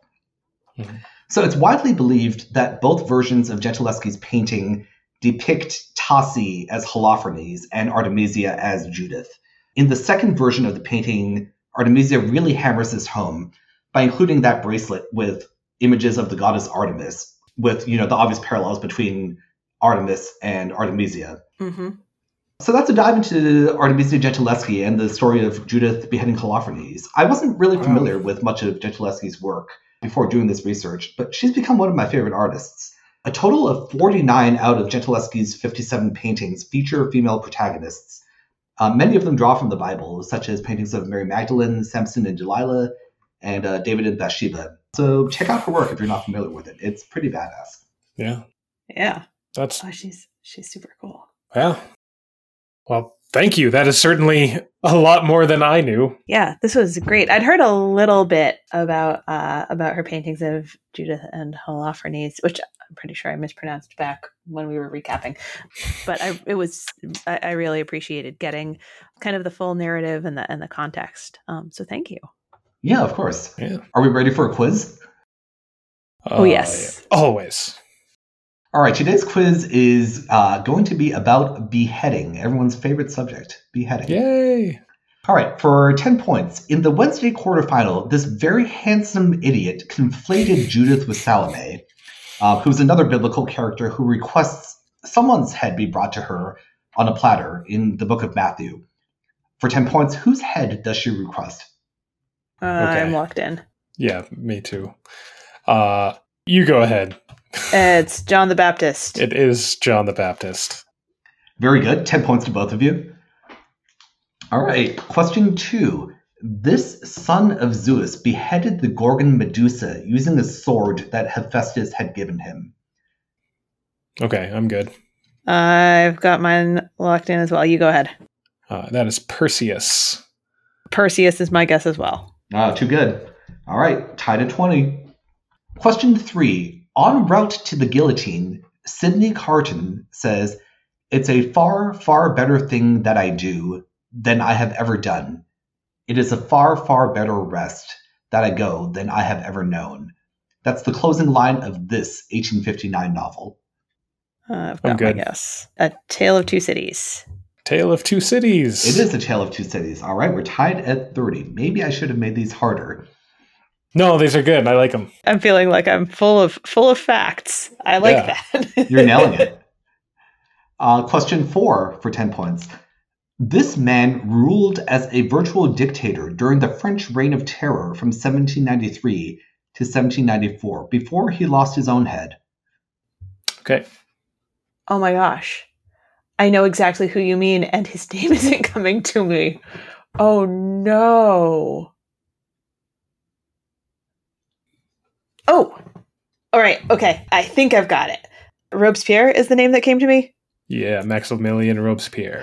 It is. It is Robespierre. All right, we're tied at 40. Question five. The Headless Horseman figures prominently in this short story by American author Washington Irving. Okay. I've got mine. The Legend of Sleepy Hollow. That is my guess as well. All right, we're tied at 50 going into Which the em- final round. Emily lives next to Sleepy Hollow or whatever. I do. Yeah, I live. I live. Uh, if you go north from where I am, you hit Dobbs Ferry. I can walk to Dobbs Ferry. I can walk to Irvington, which is changed its name to Irvington because of Washington Irving, and then uh, one more town north of there. No, two more: Tarrytown and then Sleepy Hollow. Nice. I should have known that Irvington All came right. from Washington Irving. Fun fact. All right, our final category today is the 16th century. Well, we're going in in a tie, and there are only two possible correct choices. So, That's what I hear. Mhm. I mean, I'm going to bet it all. I will also bet it all. All right, I don't have a tiebreaker ready, but maybe I will come up with one. Uh, we don't need a tiebreaker. That's fine. We can tie. All right, your final clue today. Among Henry VIII's six wives, two of them were beheaded. Name them both. Um, okay. all right, I'm writing down the wives of Henry VIII. Yeah, me too. know- uh, uh,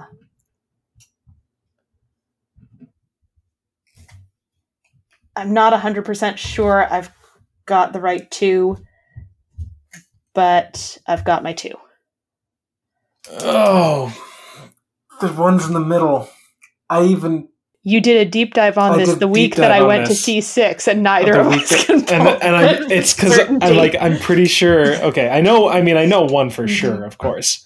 Mm-hmm. Yeah. Uh, and I can't. I can't remember if it ends or if they're separated. Okay, I I have my two that I'll go with. Right. Okay, so we agree on Anne Boleyn. I assume Yep, Anne Boleyn, and my my my other guess is Catherine Howard. mine was also Catherine Howard. So we'll s- we'll sink or swim together. Of course, the mnemonic is divorced, beheaded, died, divorced, divorced, beheaded, survived. Anne Boleyn was the second wife, and Catherine Howard was the fifth wife. They were the two who were beheaded. so we are tied at 100 points. I'm afraid I don't have a tiebreaker for you, but that's okay. This isn't Jeopardy. Two people are allowed to win. That's right. Nice. we this all was win. Great. Um, I, it is a pet peeve of mine. I mean, divorce, divorce, beheaded, died, divorce, beheaded, survived is great. Three of these people are named Catherine, and that's what you need a mnemonic for. you Yeah. know? There's a mnemonic for the last names. The mnemonic, I think, is um, all boys should come home, please, which is not super. Um, Oh. It, it doesn't roll off the Okay. tongue in the same way, but that's the mnemonic for Aragon, Boleyn, Seymour, Cleves, Howard, Parr. Cleves, Howard Parr. yeah, That's a good one to remember. Yeah. I'm filing it away. I don't think I'll ever miss that again. That's great. Yeah. Thank you. Yeah. Well, Brian, thank you so much for being with us. This was so delightful. And uh, it was really, really great to get your insight into the Tournament of Champions in general and your game in particular. And uh, sorry your game didn't go the way you were hoping, but it was great to see you back on the stage and great to have you with us. Well, thanks so much. It, it was such a blast doing this, um, and of course, getting to play in the Tournament of Champions was the like the honor of a lifetime. I'm really jealous because I, I know how the rest of it goes, but you don't, and there's a lot of really, really good Jeopardy coming up. Um, so stay Mm. tuned for the next uh, couple of weeks. You're you're in for a treat. That is not surprising, but it is good to hear it nonetheless. And uh, let me say a thank you to our listeners as well. Thanks, listeners, uh, for spending your time with us. Make sure to subscribe wherever you get your podcasts, leave a rating or review if you could. If you want to check out our Patreon, it's patreon.com slash potentpotables. And if you have friends who are into Jeopardy, let them know about our podcast. Uh, You can all find us on Facebook at Potent Potables, on Twitter at Potent Potables1. Our email address is potentpotablescast at gmail.com, and our website is potentpod.com. Uh, so until next week, when we will be back with the second week of the Tournament of Champions, may your minds be quick and your buzzers be quicker.